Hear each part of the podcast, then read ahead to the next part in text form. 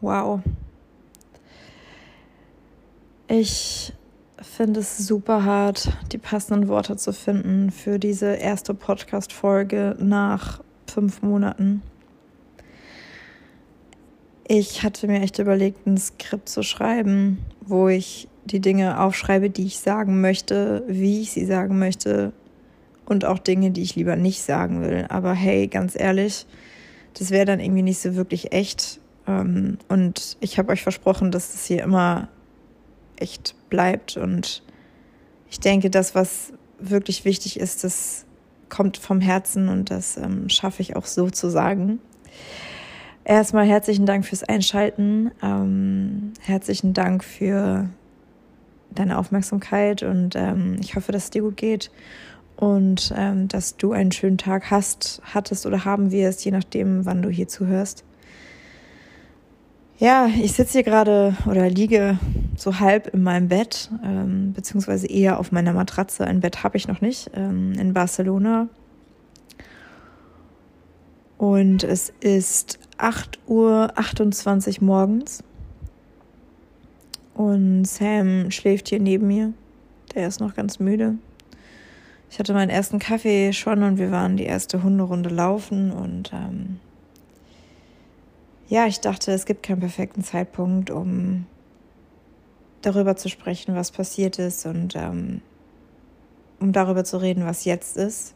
Aber damit ich vom Jetzt sprechen kann, muss ich leider ein wenig zurück in die Vergangenheit und genau davor hatte ich ein wenig Angst ähm, zu sprechen. Deswegen hat es etwas länger gedauert mit dieser neuen Podcast-Folge. Vor allem, weil ich mir immer so vorkam, als ob ich so mega gut kommuniziere in einer Beziehung und so mega die Dinge im Reinen habe. Und im Endeffekt stellte sich raus, dass irgendwie gar nichts im Reinen war. Und dass ich äh, viele Dinge habe mit mir machen lassen, so die einfach mega toxisch waren. Ich möchte hier gar nicht äh, mega drum rumreden oder viel darüber reden. Also ich wurde nach fast drei Jahren von meinem jetzt Ex-Freund beschissen. Und zwar in dem, ab dem Zeitpunkt, wo ich die ungewollte Schwangerschaft hatte. Das muss man sich irgendwie mal reinziehen. So, wenn man das erzählt, dann denke ich mir immer so, das ist ein schlechter Film oder. Aber nee, nein, das ist wirklich passiert und ähm, ja, es war richtig hart für mich, ähm, zu realisieren. So, es lief seit der Schwangerschaft und der zwangsläufigen Abtreibung. Darüber habe ich, glaube ich, auch eine Folge gemacht. Ähm, könnt ihr gerne mal reinschauen. Wo ich das Kind, äh, ich, ich weiß ja sowieso nicht, ob ich Kinder haben will, aber das ist auch ein anderes Thema, aber ich äh, musste es medizinisch durfte ich es ja nicht behalten und es hat mental schon so ein bisschen was mit mir gemacht für so ein paar Wochen, ähm, einfach diese Entscheidungen, diese Wahlen nicht haben zu können. Und ähm, als ich aus der Klinik für Weihnachten wieder nach Zypern geflogen bin, habe ich gemerkt, dass sich irgendwie was verändert hat. Ähm, er war super kalt, hat Dinge gebracht, die super krass waren, wo ich im Nachhinein mit ein bisschen Abstand jetzt drauf gucke und mir denke, okay, ich dachte immer, ich wäre eine super krasse Frau, die mutig ist und äh, ihre Meinung sagen kann. Und im Endeffekt muss ich leider sagen, ich habe so viel mit mir machen lassen, was ich einfach gar nicht so realisiert habe, dass es so krass war. So, es fing an an Weihnachten, wo ich beispielsweise neue Dessous gekauft habe und ja, ich, ich weiß nicht, es war einfach so, ich, ich, ich habe die angezogen und dachte, wir feiern halt Weihnachten zusammen. Es war Lockdown, er konnte nicht nach Hause oder wollte nicht nach Hause, wie auch immer. Ähm, und ich wollte Weihnachten mit ihm zusammen feiern, also bin ich aus der Klinik von Deutschland wieder nach Zypern geflogen.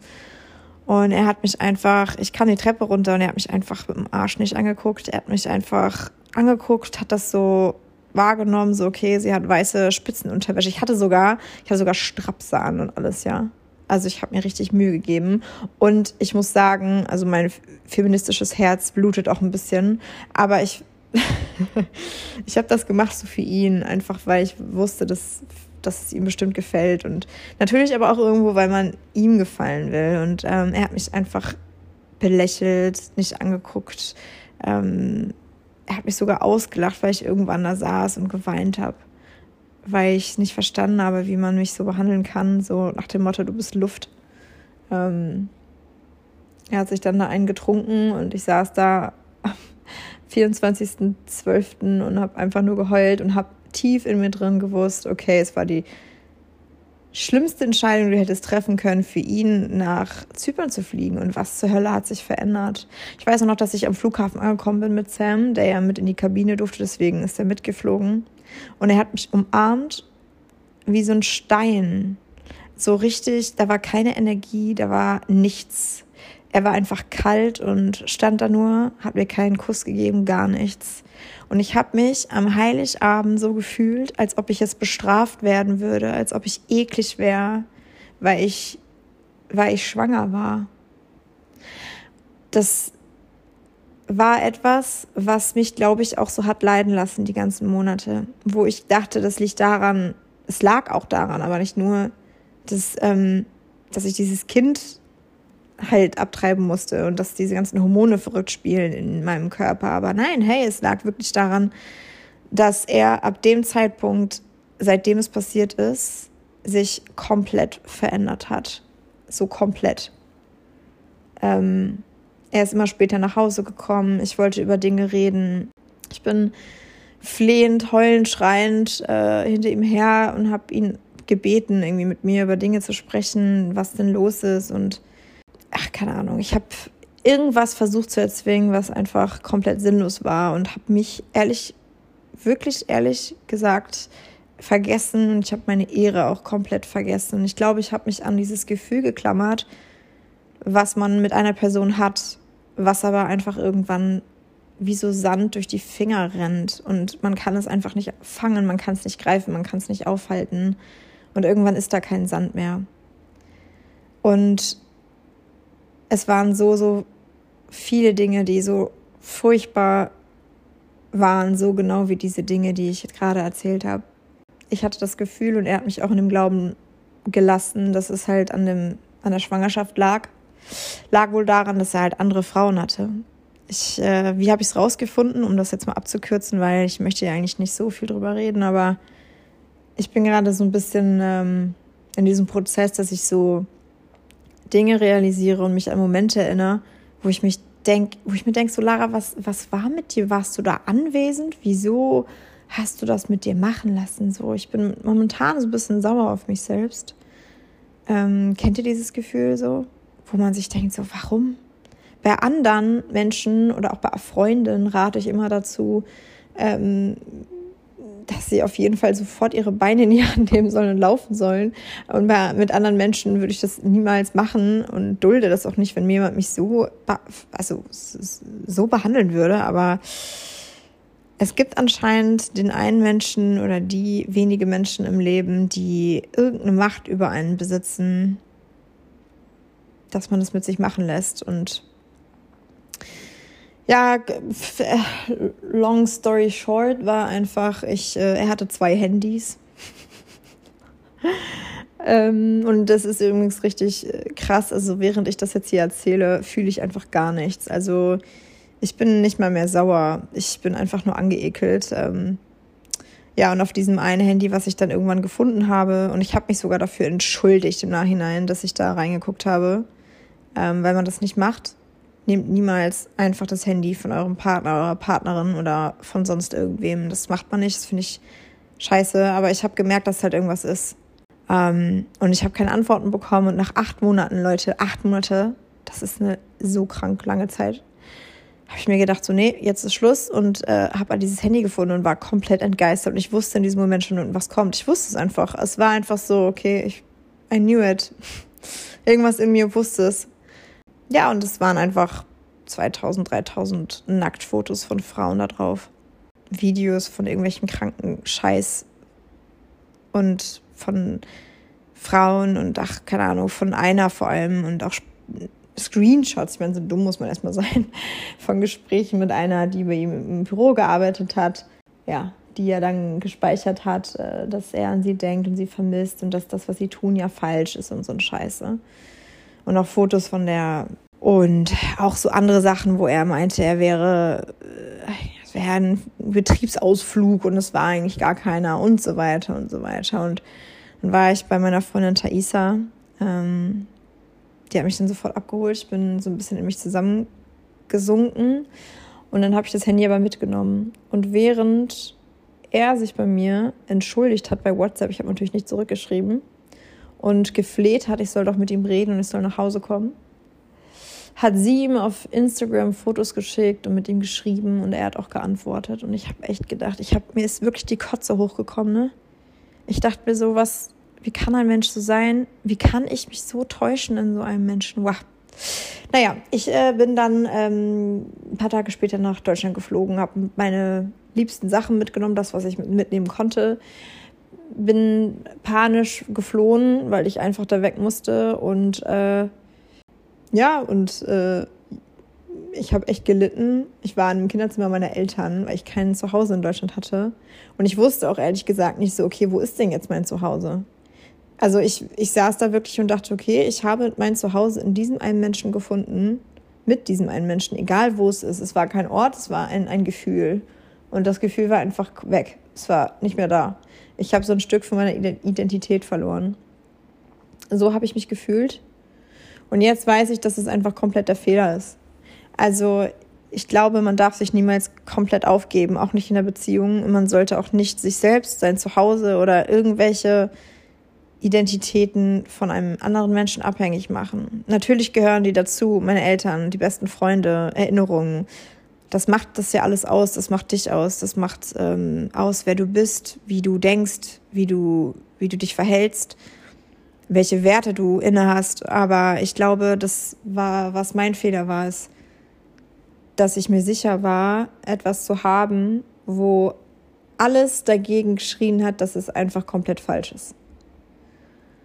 Und ich habe mich hingehört und ähm, ja, das äh, musste ich erstmal verdauen. Dann war ich bei meinen Eltern und ich bin super dankbar, dass ich da erstmal bleiben konnte. Und ja, die haben sich äh, sehr um mich gekümmert. Ich hatte ehrlicherweise auch echt Probleme, überhaupt irgendwas runterzukriegen. Hatte echt überhaupt gar keinen Bock mehr auf Essen, auf Feiern, auf Freunde, auf gar nichts. Habe mich erstmal verkrochen. Und dann habe ich ein Jobangebot bekommen. Also direkt als ich in Deutschland war, ging auf einmal beruflich voll viel ab. Deswegen hatte ich auch dann irgendwie gar keine Zeit, eine Podcast-Folge zu machen oder so. Ja, dann, dann hatte ich auf einmal den Job in Italien und dachte mir so, okay, das ist irgendwie so. Italien ist für mich so das Land des Genusses. ja, ich bin dann, wie gesagt, auf, äh, nach, nach, nach ähm, Florenz äh, geflogen und hatte dann dort einen Fünf-Tage-Aufenthalt und drei Tage einen Job und dann habe ich noch zwei Tage drangehängt, weil ich mir dachte, hey, wenn ich schon mal da bin, dann ähm, date ich mich mal selbst. Also dann fange ich wieder an, mit mir selbst Zeit zu verbringen und ich möchte, möchte dort noch ein bisschen ähm, eine Ausstellung besuchen und so weiter. Und wenn man dort in Florenz sitzt und seinen Espresso trinkt, und ich hatte das Glück, dass ich die erste Nacht direkt neben dem Florenzer Dom geschlafen habe und ich konnte ihn sehen aus meinem Fenster raus. Und unten drunter war direkt ein Café und morgens bin ich aufgewacht und es hat einfach direkt nach Kaffee gerochen, oh, so nach so frisch gemahlenem Espresso. Und dann bin ich runter und habe mir mich da hingesetzt und habe die Italiener und Italienerinnen beobachtet, wie sie ganz genüsslich ihren Kaffee trinken, ihre Zeitung lesen. Ich Menschen beobachtet, wie sie alleine essen gehen, genussvoll, mit einem wirklich, mit einer Liebe ihre Spaghetti essen, ohne Löffel. Ich habe übrigens auch das erste Mal in meinem Leben Spaghetti ohne Löffel unfallfrei, also ohne mich zu bekleckern, äh, gegessen. Also ich war sehr stolz auf mich übrigens. Äh, so eine Randinformation. Ich fand es immer sehr, sehr schwierig, vor allem, weil die, finde ich, in Italien auch nochmal gefühlt drei Meter länger sind als in Deutschland. Sie, ich finde, in Italien macht man alles irgendwie mit so einer Portion Genuss. Und das habe ich mir zum Motto genommen, als ich dort war und habe mir wirklich vorgenommen, wirklich darauf zu achten, ganz achtsam wie es riecht, wie es schmeckt, wie es gerade sich anhört, was ich gerade sehe. Und genau in diesem Moment jetzt zu leben und glücklich zu sein, während ich alleine in diesem Café mein Espresso trinke oder alleine meine Spaghetti esse. Und am Anfang kam ich mir so blöd vor, weil dieses Wort allein, Sola, ich kam mir vor wie Julia Roberts in Eat, Pray, Love. Einfach dieses Gefühl, alleine zu sein.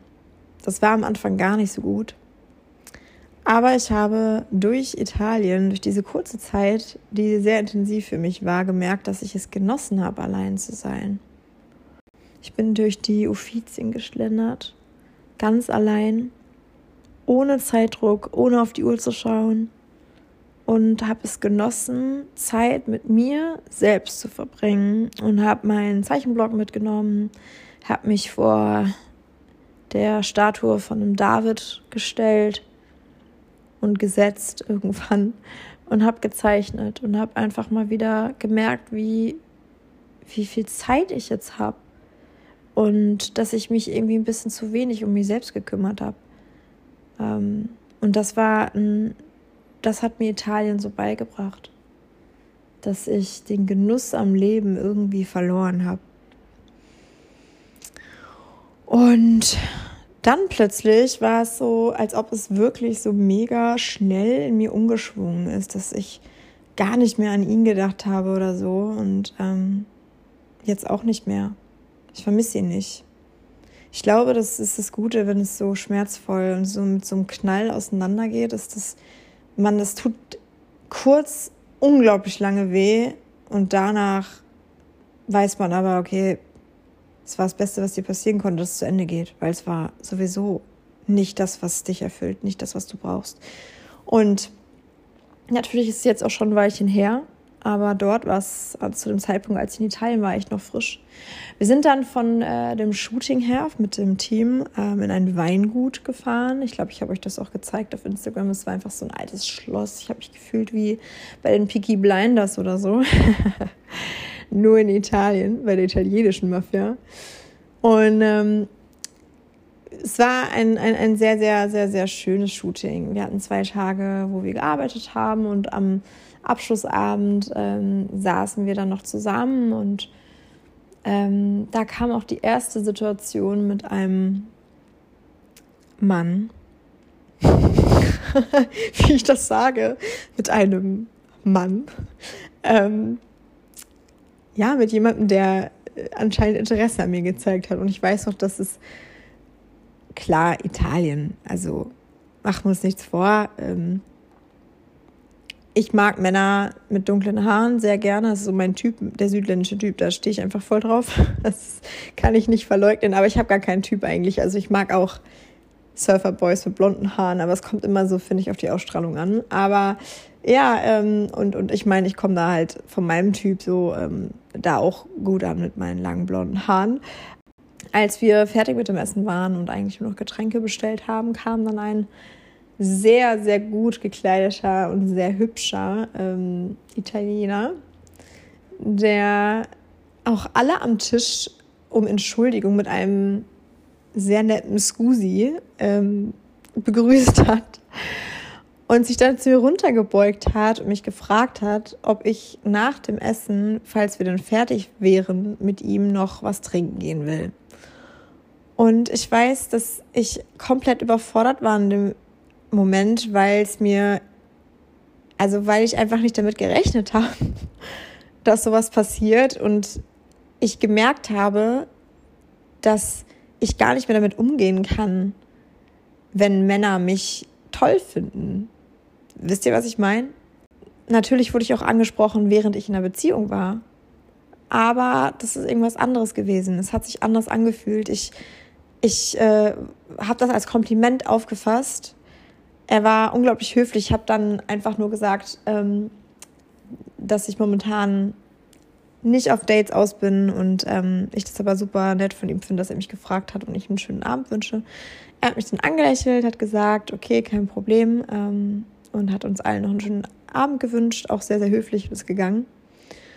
Dann habe ich in mein, äh, Vino Tinto gelächelt und habe mir gedacht, okay, wow, irgendwie ein geiles Gefühl, schon so.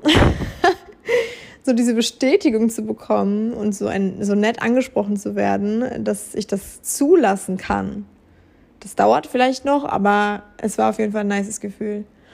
Das, was dann kam, wo ich mir gedacht habe, okay, welcome back uh, to Single Life, war, als jemand aus der Crew dann daraufhin meinte, vor allen, ja, also wirklich vor dem ganzen Team, schade, dass du gerade nicht datest, sonst hätte ich dich sehr gerne gedatet.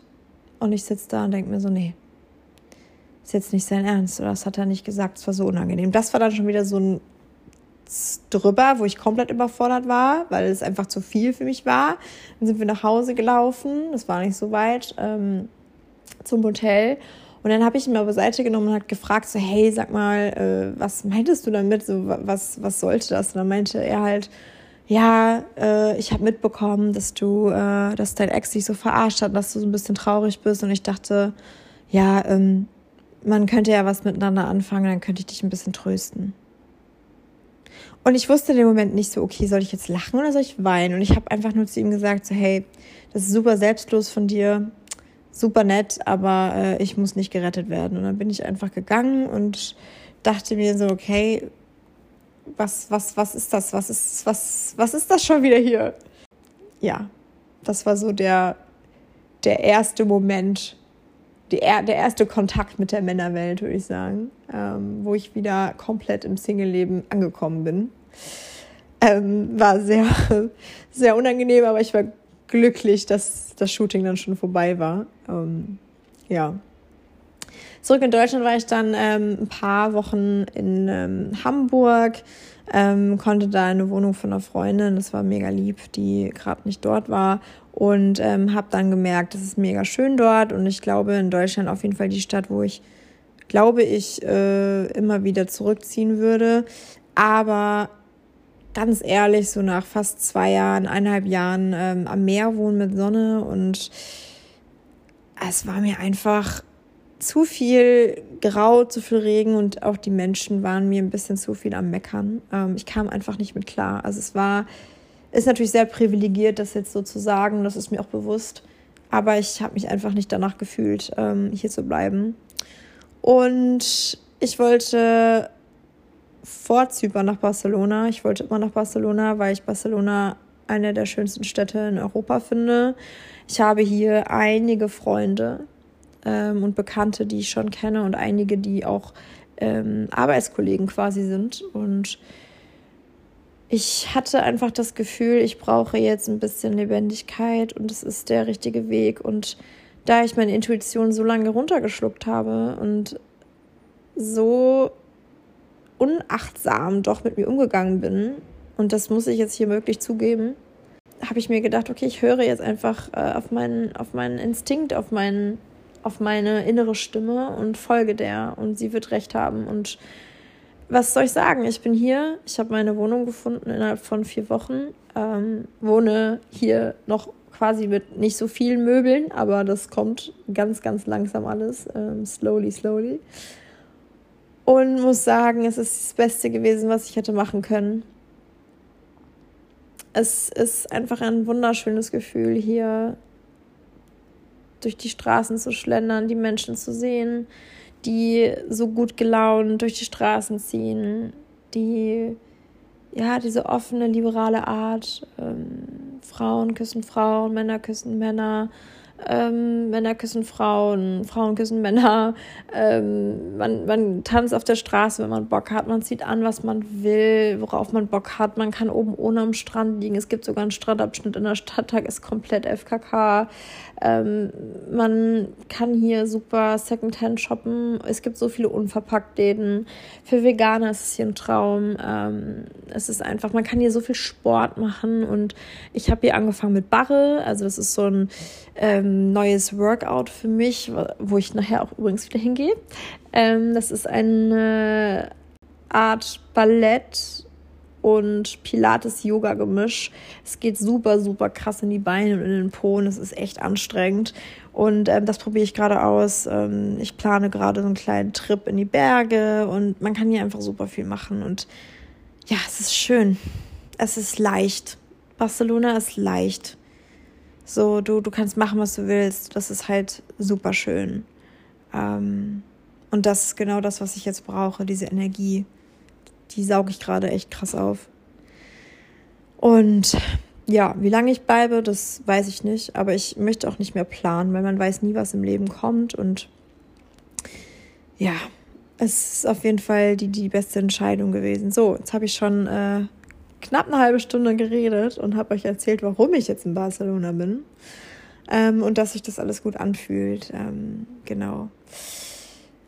Daten ist so eine Sache. Ich hatte euch auch auf Instagram die ganze Zeit gesagt, so hey, äh, bin ich irgendwie noch nicht so bereit für, will ich irgendwie nicht, weil ich fand es nice und das ist auch wirklich ich weiß auch nicht, warum das nie einer zugibt. Also das ist doch etwas ganz Normales, wenn Menschen auf dich zukommen, die dir Komplimente machen, die respektvoll mit dir flirten und wenn du merkst, dass es so viele sind und dass du merkst, dass, dass du gut ankommst nach der Scheiße, die du erlebt hast, dann ist das ein mega saugeiles Gefühl und das ist auch voll okay, das zu genießen. Ähm, und das habe ich auch. Natürlich, Catcalling ist eine andere Sache. Das gibt es, glaube ich, überall leider auf der Welt, dass Menschen den Unterschied nicht verstehen zwischen Catcalling und Komplimente und Flirten. Aber ich möchte das jetzt hier positiv aufziehen. Also es ist auf jeden Fall, ja, für mich und mein Selbstbewusstsein tut es gut zu merken, dass viele Männer mich anscheinend gut finden ähm, und da habe ich auch gemerkt, was eigentlich kaputt gegangen ist in mir so, dass mein Selbstwertgefühl echt krass gelitten hat. Wobei ich immer sage, und ich sage das wirklich, weil ich das glaube, dass Fremdgehen nichts mit der Person zu tun hat, mit der fremdgegangen wurde, ähm, sondern es hat damit was zu tun, wie der Mensch, also was der Mensch für Probleme hat, der fremd geht. Weil egal was für Probleme in der Beziehung sind, ähm, ist es doch eine bewusste Entscheidung, einen Menschen komplett zu verletzen und sich selbst dann wichtiger zu nehmen als die Gefühle des anderen und das in Kauf zu nehmen, alles aufs Spiel zu setzen. Das ist ja, äh, das ist ja eine bewusste Entscheidung von von dem Menschen, der es dann tut. Und man kann ja auch vorher gehen. Man kann ja sagen so, okay, das und das äh, passt mir nicht oder ich bin nicht erfüllt oder whatever wenn man das nicht macht, dann ist man feige. Und vor allem ist es auch ein Unterschied, finde ich, wenn es einmal passiert und man dann auch den Mumm hat, äh, zu sagen, okay, was passiert ist, als wenn man es monatelang macht, so heimlich und jemanden dann einfach komplett verarscht. Das sind auf jeden Fall zwei grundlegende Dinge und ich weiß, dass es nicht an mir liegt. Punkt. Also es ist wirklich so, okay, wenn dir das auch passiert ist, wenn du zuhörst und du denkst, boah, ich weiß genau, wie du dich fühlst, es liegt nicht an dir. Der, der fremd geht, ist eine bewusste Entscheidung. Der hat einfach irgendwas zu kompensieren. Es ist so ein Neandertaler-Benehmen, keine Ahnung. Aber was man weiß, also was der Kopf weiß, weiß halt leider manchmal nicht das Herz. Und die Kommunikation zwischen den beiden ist manchmal, also die dauert einfach ein wenig, ja. Also mein Kopf ist meistens schneller als mein Herz. Wie ist es bei dir? Ist es bei dir auch so? Naja, auf jeden Fall war es für mich wirklich wie so ein Fragezeichen in meinem Herzen, in meiner Brust, als ich gemerkt habe, wie viele hier mit mir ausgehen wollen, wie viele Männer mich gut finden, hübsch oder was auch immer. Interessant. Ähm, und das erstmal so zu verarbeiten, sacken zu lassen, was da eigentlich in dir kaputt gegangen ist, äh, das ist, das war auch krass. Ähm, und ich glaube, das habe ich jetzt beendet und kann es gut aufnehmen und damit umgehen und ähm, tanke gerade einfach ein bisschen Selbstbewusstsein. Ja, ich habe, das ist auch eine Sache, ja, und dann habe ich halt gesagt, keine Dates, keine Dates. Äh, ich habe mich mit keinem getroffen, ähm, nur halt so mit, mit Kumpels, klar, ne, zum Kaffee oder so, aber jetzt nicht irgendwie Richtung, Richtung Date. Und dann war da ich habe mich bei, bei, bei Tinder angemeldet, einfach weil ich es mal ausprobieren wollte, wie das so ist. Und ich muss sagen, es ist überhaupt nichts für mich.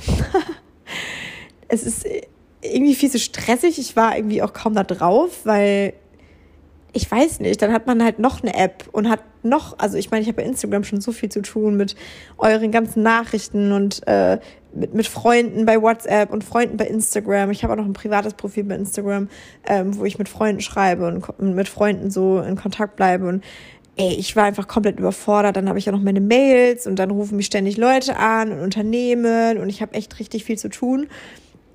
Und ich dachte mir so, boah, mich hat das einfach irgendwie voll gestresst und irgendwie also das, ich, ich fand es richtig witzig, wie sich Leute so darstellen. Ich meine, klar, es ist eine App, wo du erst aufs Optische guckst und dann schreibst oder, oder vielleicht auch triffst und dann merkst, was, ob, was, ob das was ist oder nicht.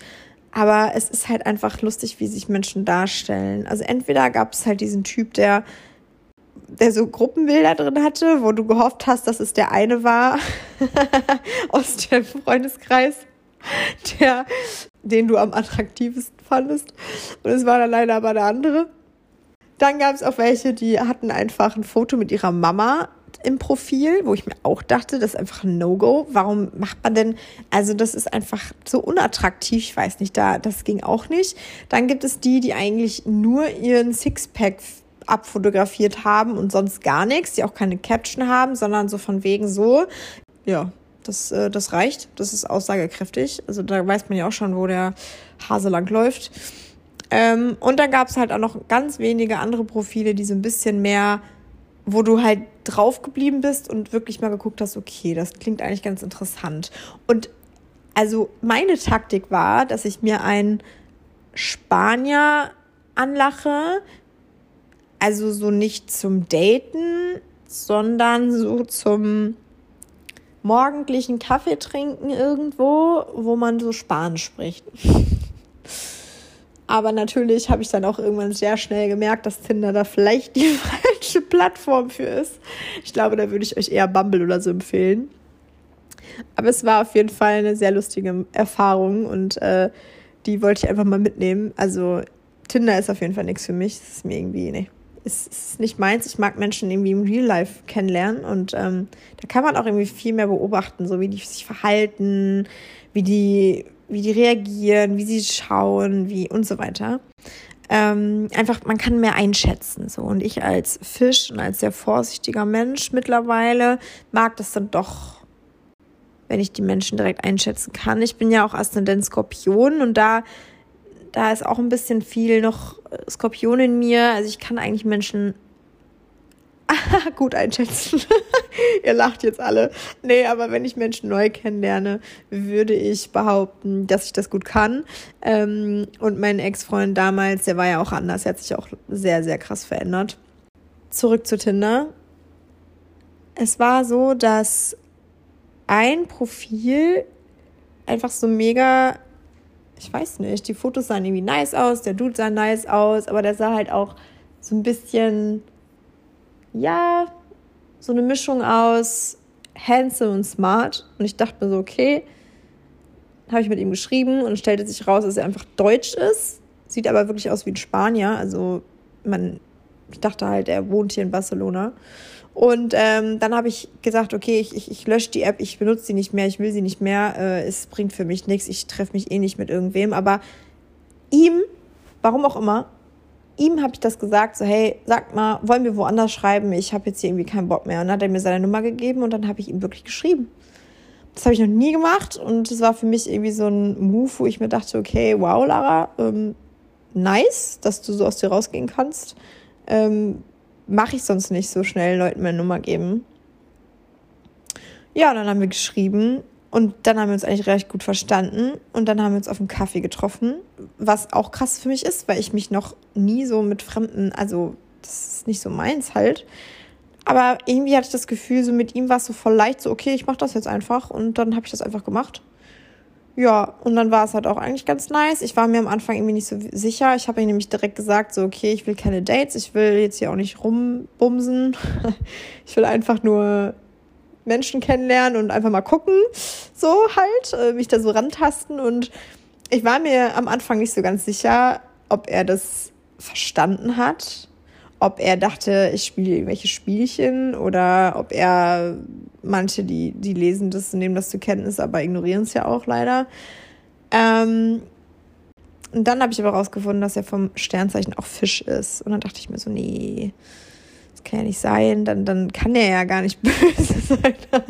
Nein, aber ähm, ja, es war direkt sympathisch irgendwie für mich.